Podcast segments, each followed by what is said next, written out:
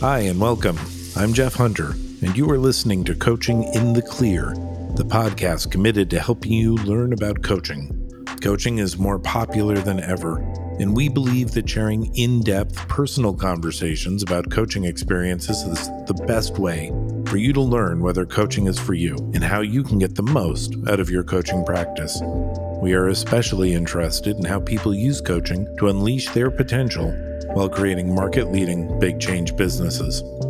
Coaching in the Clear is a production of Talentism, a business dedicated to helping the world's most ambitious leaders achieve their ultimate goals by systematically turning confusion into clarity. We send out a weekly newsletter called The Sense Maker, where we offer our latest thinking about issues affecting big change companies and their leaders, as well as provide other helpful content to enable you to unleash your potential. Learn more and sign up at talentism.com. Today, I'm speaking with Dave Fano, the founder and CEO of Teal. Dave is an architect by training and a serial entrepreneur by compulsion. He founded the successful building information and technology consultancy Case. He then sold Case to WeWork and took on the role of chief growth officer there, where he was a key driver of their meteoric growth. I met Dave when he started uh, his latest venture, Teal. I remember when Dave was first talking about his career experiences and how he wanted to make things better for the people who actually build companies, the employees. He told me that it struck him that the way people think about their careers and their jobs was broken. And he felt that the need to create a company to fix that. That compulsion led Dave to create Teal, an incredible group of people dedicated to providing the education, community, and tools to help professionals build successful and fulfilling careers. I'm especially grateful to be talking to Dave today because Teal is one of Talentism's first IP partners and is using our Big Four framework and methodology to help people create their own unique path to professional excellence. I encourage you to learn more about this amazing company at tealhq.com. That's T E A L H Q.com. Dave, thank you so much for being here. Welcome to the conversation. Thanks, Jeff. I'm super honored to to be a part of this as you know someone who I look to as as a mentor and um, someone that's really paved the path for some really incredible things. And so I'm I'm really appreciative to to have the time to to talk to you and and to do this with you. So, Dave, um, the way I understand it, at Teal, you provide career coaching. You've worked with me, you've partnered with Talentism, so you know our approach and thinking. And of course, I know you've done a lot of coaching over time as a successful executive. How do you think about the value and importance of coaching? So I I think coaching is is critical and I think that for anyone to push beyond their their understanding of their limits, some kind of external force is incredibly valuable. Right? I think um, you know, for the short time that I had a personal trainer, I was able to push myself way they were able to push me further than I was able to push myself just because I think we kind of um, you know, we we like to play it safe. We don't want to hurt ourselves, we don't like to fail. And so th- there's something about having someone who you know has your best interest in mind and helps you push to what they think your potential is. Um, and also that they've seen it done before, right? I mean, a lot of, I think life is quite lonely in the sense that we're doing these things and we're experiencing them for the first time. And, uh, and having that broader perspective, because even though that thing we're experiencing for the first time, there's a high likelihood someone else has experienced it. And so I think that that is a lot of the value that that coaches bring. I, I do think there's an important distinction between coaching and advice, um, and you want both, but it, I think that distinction is important. Now, all that said, that's not really what we do at Teal. um, I think that coaching is a component of what we do, and we're trying to be quite cautious about how we engage with the theme of coaching. Um, I think one of the things that's inherent in coaching is this one on one relationship with an individual. And I think one of the things that you guys have done great at Talentism is that you're establishing it as more of a platform. um, but you're still obviously have your association to your coach that is using the platform. We're hoping to take that a step further, mainly because we want to make it accessible to more people. There is a an inherent cost structure that comes with you know the livelihood of a person being based on you know advising in this one-on-one high touch way that I think is great for those that can afford it and a lot of times it's funded by companies but we really want the consumer or, or, the person that works at companies to be able to do this and have agency with their career. And so that puts the, the, pressure on us to figure out ways to make this cost accessible and really leverage technology and develop a platform and, and a methodology and framework that allow people to do it on their own without the need of the high touch one on one coaching. So then that pushes us to invest in tooling, content, uh, and and frameworks that people can do in a self guided way with the ability to level up into a coach as necessary. But even that, we're trying to figure out ways where that can happen through chat or other low cost um, models. Again, mainly so we can make it accessible to more people, because that was kind of one of my contentions that you brought up earlier on in the introduction is that these kinds of resources that I've been incredibly lucky to have I got later in my career once I was sort of fiscally eligible. I'm, I'm very, I have very few regrets, but I just think that if I would have had access to these kinds of things earlier, I might have made better or different decisions. And I, I really want to help people get access to those things sooner. So that's that's kind of so I think there is there are aspects and essences of coaching in what we do, but in terms of like a delivery model and methodology, we're trying to to break some new ground. Yeah. So I want to talk a little bit about something that you said at the beginning of what you were talking about. So I've shared with you that, you know, seven years ago when I started Talentism, I really didn't intend to start a coaching organization. I had these theories about the human mind and and how things work and and uh, a way to unleash potential. Um, and I and it turned out that what I thought was going to be a consultancy ended up being uh, very much a coaching organization because as I worked with leaders and brought this these frameworks and this way of thinking to those those leaders, they said, "Hey, would you would you coach me?" And so then I went out and started trying to figure out the world of coaching because I'd never done it before, and and um, I know there's a lot of incredible coaches out there, and I wanted to sort of respect the craft as also also learn about my blind spots and ended up really differentiating or at least trying to differentiate what I was trying to do from what I experienced most coaches trying to do. And I think you brought up a little bit of what I experienced most coaches trying to do, which is be um, almost like a change agent or an accountability agent in a person's lives. Like there's a, I'm going to push you, or I've got a better way of doing something and what what we've been trying to do is figure out how to be a good detective in your life to help you make sense of the evidence that you're producing as you try to achieve your goals. So it's really not an attempt to provide a place of security or safety. It's not an attempt to say, "Hey, listen, you said you were going to go out there and you know apologize to people and you didn't apologize or whatever the thing is the the pushing of the towards a person's limits but more to help them gain a level of self uh, mastery, um, a, a, level of self awareness, a level of self skepticism and self acceptance, and use experiments along the way to try to produce more evidence, more data, so you can sort of see who you are. Um, so help me help me connect that because I think when I think about the coaching sessions you and I have, I've found you to engage with that methodology really well so, can you help me understand what I may be missing in what you're saying? Did I misinterpret that? Or do you see like different coaching in different situations? So, I think the methodology is incredibly powerful and I think it's amazing.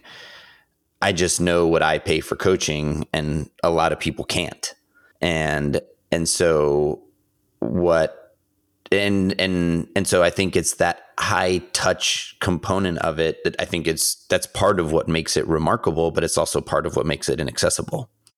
And so I want to try to figure out what are the parts of it that can be extracted and made more accessible via technology and automation which hopefully then can guide people through a journey to know when to engage in that at the right times is because I think that like point coaching could be super valuable, but also part of what's built into like the coaching business model is a need to kind of keep it going, right? Like there's, we're going to be monthly. I'm going to get you to a monthly fee because that's just the nature of business. Recurring revenue is good. Going out and reacquiring customers every month is really expensive and, and costly. And so there are, and, and look, this is just, I think, kind of the one of the tensions uh, of commerce, be it employee, employer, you know, uh, service provider, service receiver. And um, I think you have to be like fiscally eligible enough to get that kind of quality of service. And then what happens is there's a like non-linear relationship of cost to quality. And I think as you get down to the low cost coaching, I don't I think that there is a a serious diminishing of quality. And not to say that there aren't remarkable coaches, but the volume of coaches is also much, much higher. And so the chances of someone engaging with a coach and them not being helpful are quite high. And I think that then the scales tip from not helpful to hurtful. And I think that's really dangerous because I think people, especially when it comes to navigating their career, are really looking for a safe place to talk because there's so much judgment and pressure around talking about things like how much money you want to make or that some of the, the, vulnerabilities you have because you have to maintain this identity um, of confidence that people actually quite quickly entrust a coach. And if these coaches aren't experts like you with the experience that you have they can very quickly misguide somebody and, and actually give them quite bad advice. And i think it's actually quite easy for people to lean into giving advice and not follow like proper coaching methodologies, which are hard and you have to be practiced at. And so I think that's the the big concern for for me and then kind of what we're trying to tackle at Teal that it's less driven by like a human to human interaction, which allows for a tremendous amount of judgment in a very vulnerable space and making a bit more systematic and predictable and not necessarily in terms of outcomes but at least in terms of experience yeah that that makes a lot of sense and um, as you were speaking i was just reflecting on something that happens to me a lot of days not all days but the you know i'll be talking to maybe five six CEOs or founders in a day, and I'll end the day asking myself, did I do a good job today? Because I believe that responsibility of a coach to be fully present for the person and and engaged in what they're going through and suspend judgment in the pursuit of investigation of what's true and try to you know put aside our own biases and beliefs just so we can at least in our methodology be true to the the framework and try to process the information well and every day I, I end up wondering like uh, whether I did a good job. And and I think that um, you, you know in Big Four that's the nature of how we think about these things. Right? Is it is not pleasant to wonder at the end of a day whether you did a good job. And yet, I think it's the very nature of a pursuit of excellence. Um, and I've seen you do this and many other people is like the harder you work, the more you realize how far you have to go to be excellent. Um, and so you work even harder and are open to the question about whether you're even doing this right. And so you keep pushing and pursuing. But I can imagine that the difference between somebody in my position being able to afford the time and the pressure of being able to do that every day um, to challenge myself and somebody who's trying to handle, handle a much um, broader scope of people is, different. I, I, did want to ask you one thing that you were talking about. Um, so one of the things I think has been really clear, and and everybody I work with, and I'd say you're an especially good case of this. Um, they have pretty good self awareness, and they care about that. Like they want to be self aware. Uh, absent self awareness, I think it's almost impossible to get better at something um, because you spend most of your time caught in your internal narratives about how everyone else is um, to blame for what's going on as opposed to seeing where you are in that picture. Um, what have you found in the world of teal with regards to a career, a person who's going through a career change or a career challenge, and how they bring a sense of self awareness to that? Are they just trying to get into the next job, or are they really able to step back in your experience and sort of reflect and think about, you know, a bigger picture?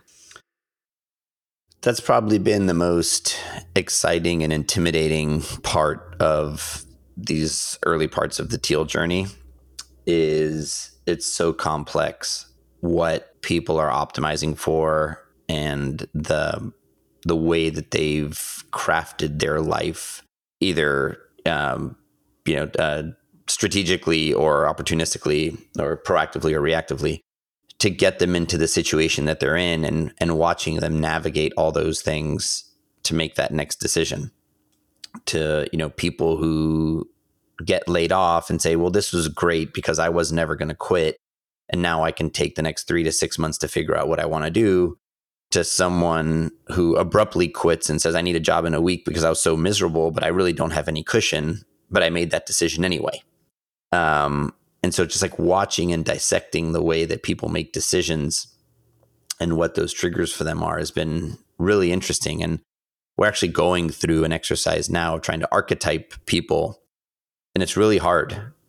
And it's it's we're not going to be able to just like bucket people. It's going to be these different dimensions and just seeing where people are on those scales of what matters to them. And you know, is someone a saver so that they can make these decisions? Is someone um, you know, kind of a bit of a planner, but not a saver. So they're less willing to take a job that they don't like. It, eh, where are they in their career? You know, are they, is this job one or is this job seven? Are they, why are they pursuing compensation? Because the world has told them to, or because they really need the money?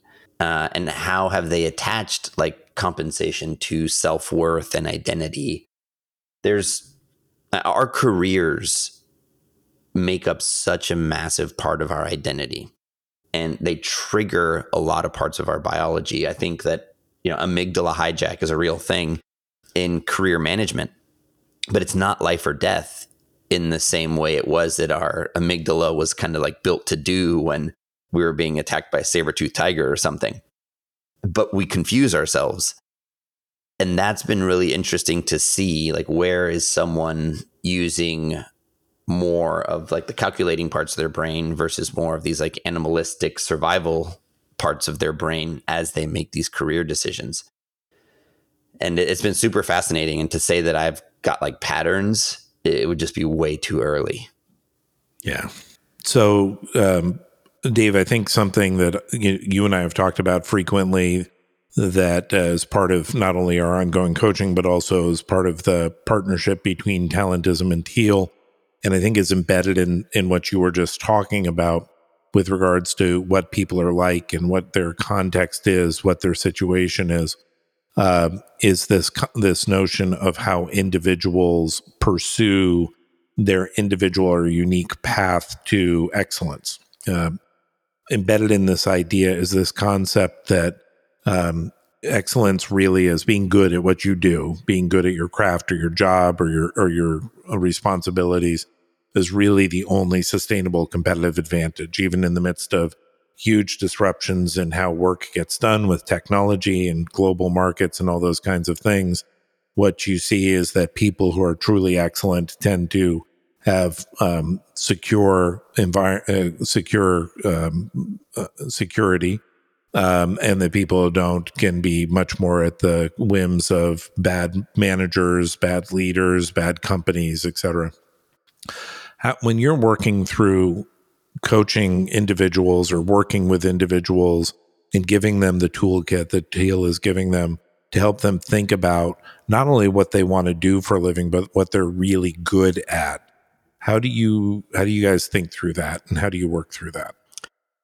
So it's early days for us on on that front. We've been laser focused on on helping people land jobs, you know, given the current climate. Uh, and a, a, part of that is understanding what they're good at. And this is where one of the reasons we're excited to partner with you guys because you've done a lot of work um, on that front. What we have done some work on is that we've we've developed our own what we're calling work style assessment. It's more of like a behavioral assessment.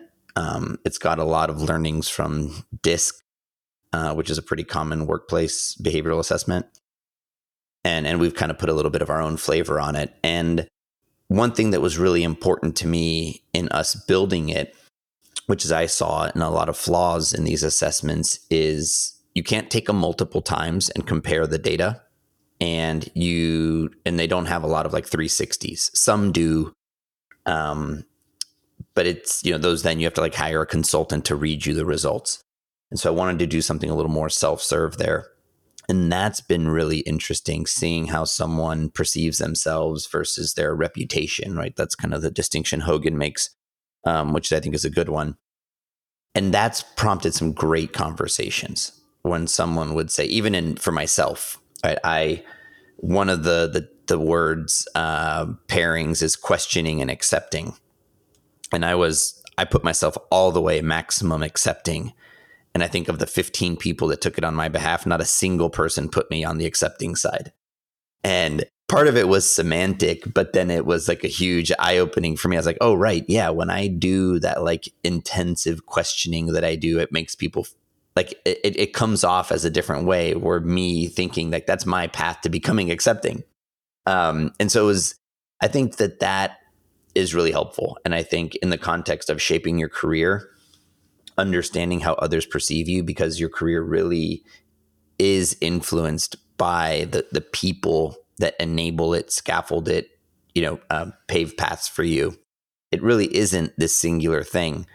Um, it has a ton of dependencies, and so that's an area where we see ourselves really investing is having other people that you trust give you that input and making it really easy. You know, so one of the ones we want to work on now is skills. Right, I, I might have a sense of what I think I'm good at, but I'm also incredibly susceptible to blind spots. So, in a way to help me understand what I'm good at I'm going to start to engage with others and say, hey, what do you think I'm good at? Like in my last role at this company as my manager, what were areas where you think I excelled? And I want to leave out the negative because that's kind of not the point. Uh, I think you can do that in other ways. And then it gets awkward for people to then give that feedback. And then they want anonymity. And you have to end up having to do all these things to obfuscate the value. So let's just keep it simple and ha- have people tell me what they think I'm good at. And so I think my intuition right now is that that will surface things that either people didn't realize they were good at or they thought you know they they just took for granted they didn't recognize it what i've seen oftentimes is things that people are really good at they just think that that's kind of like second nature and that's not worth articulating as a skill. But in the pursuit of building a fulfilling career those are the things that unlock you when you can find these things that are these talents that come natural to you and that you don't even recognize them as a skill. If more people can help you identify those then i think you can get that much closer to doing work that's fulfilling energizing engaging you know that you jump out of bed for in the morning to do. And that's that's really what we're after that's, so cool um because I think what you're talking about is the nature of confusion and, and how to apply that through the lens of Teal. Um, for me, this idea of confusion, I've been working through it for for many, many years or decades. But I always use the um, American Idol uh, American Idol test, which is you know the first five years I watched American Idol, just loved it. Um, then you know they picked Carrie over Bo, and I had to I had to leave. But the but the the thing that always struck me, and of course, it's the way the producers cut it and everything. But we, we have to acknowledge all that they're creating drama. But you could sort of bucket people who are in effect seeking a career change, right? They're they're they're not professional singers who have big record contracts who are coming in to be judged by uh, Simon. They're they're actually people who would like to make a career change, make a move up. And so you had this group of people who um, were just incredibly confident, incredibly confident. Like, I know myself, I know what I'm good at, I know my skills. And they they'd open their mouth and sing, and it was like a uh, cat screeching. It was just horrendous. and then similarly, there are a group of people who walked in who you could just see it in their face and in their narrative, like, I have no idea why I'm here. I am a terrible singer, but there's something that is compelling me to show up and try this and then they open their mouths and they're just glorious right? And then you've got people uh, you know in between there on different levels of um, self-awareness and confidence and, and capability or skill. And and to me we're all just singers trying out for american idol. We all have different levels of um, self-awareness about what we're good at and what we're not good at and we need help to figure out what's true because just because you can sing it in the shower does not mean you can sing it on stage. And you need help to figure out exactly how good you are and also what different contexts you're good in and what contexts you struggle in because the there's lots uh, continuing with the singing analogy, there's lots of things where, you know, somebody's really good in the recording booth and they get on stage and they're terrible, or vice versa. It's singing both times, the same skill, but the context is extremely different. And our minds process that context very differently. Um, and so I love how you guys are helping people figure that stuff out because I think having a safe, set of hands, an expert set of hands to help somebody figure out, work through that confusion, help them see what they're really good at, what they're really compulsively driven to do, what kinds of outcomes they find meaningful, and connect them to opportunities that exist out there is is uh, it's just awesome. It's in my opinion, it's sacred work. Um, so it, I'm so I'm so glad that you're doing it. I'm so glad you've moved from the initial conversations we had to actually making this thing a reality uh, and helping thousands of people. Uh, and I'm just grateful to have been a small part of of helping you. Um, so Dave, we're we're at the end of our time. I just want to say thank you so much for uh, participating in this inaugural podcast. Um, we'll see how it goes. We'll just uh, you know we'll put it out there and uh, see if uh, anybody thinks that we're good singers or bad singers. But uh, we'll get some feedback and and hopefully get better. I really really appreciate it. Thank you so much. Awesome. Yeah, I, I really appreciate um, being asked to do this and you know that it means a lot to me that you would think to have me as one of the the early people on it. So it, it um, i'm incredibly appreciative and uh, i'm excited to see where it goes. And you know and i'll volunteer to do another one where i uh, spill my guts out and, and you sort of dissect me live if if that's experiment number two uh, we, we, can see how how the crowd feels about that. yeah, that would be awesome. okay, well, uh, we'll get the anesthesia ready and uh, we'll prep the room and invite you back. All right, thanks, Jeff. All right, thanks, Dave. Coaching in the Clear has been a production of Talentism. It was recorded, mixed, and edited by 46 Ave Studios. Original music by John Hunter. If you found this podcast valuable, please share on social media and make sure to leave a review. To support this podcast, please sign up at talentism.com. There you will find important content and up to date insights about how to unleash your potential. Thank you so much for listening.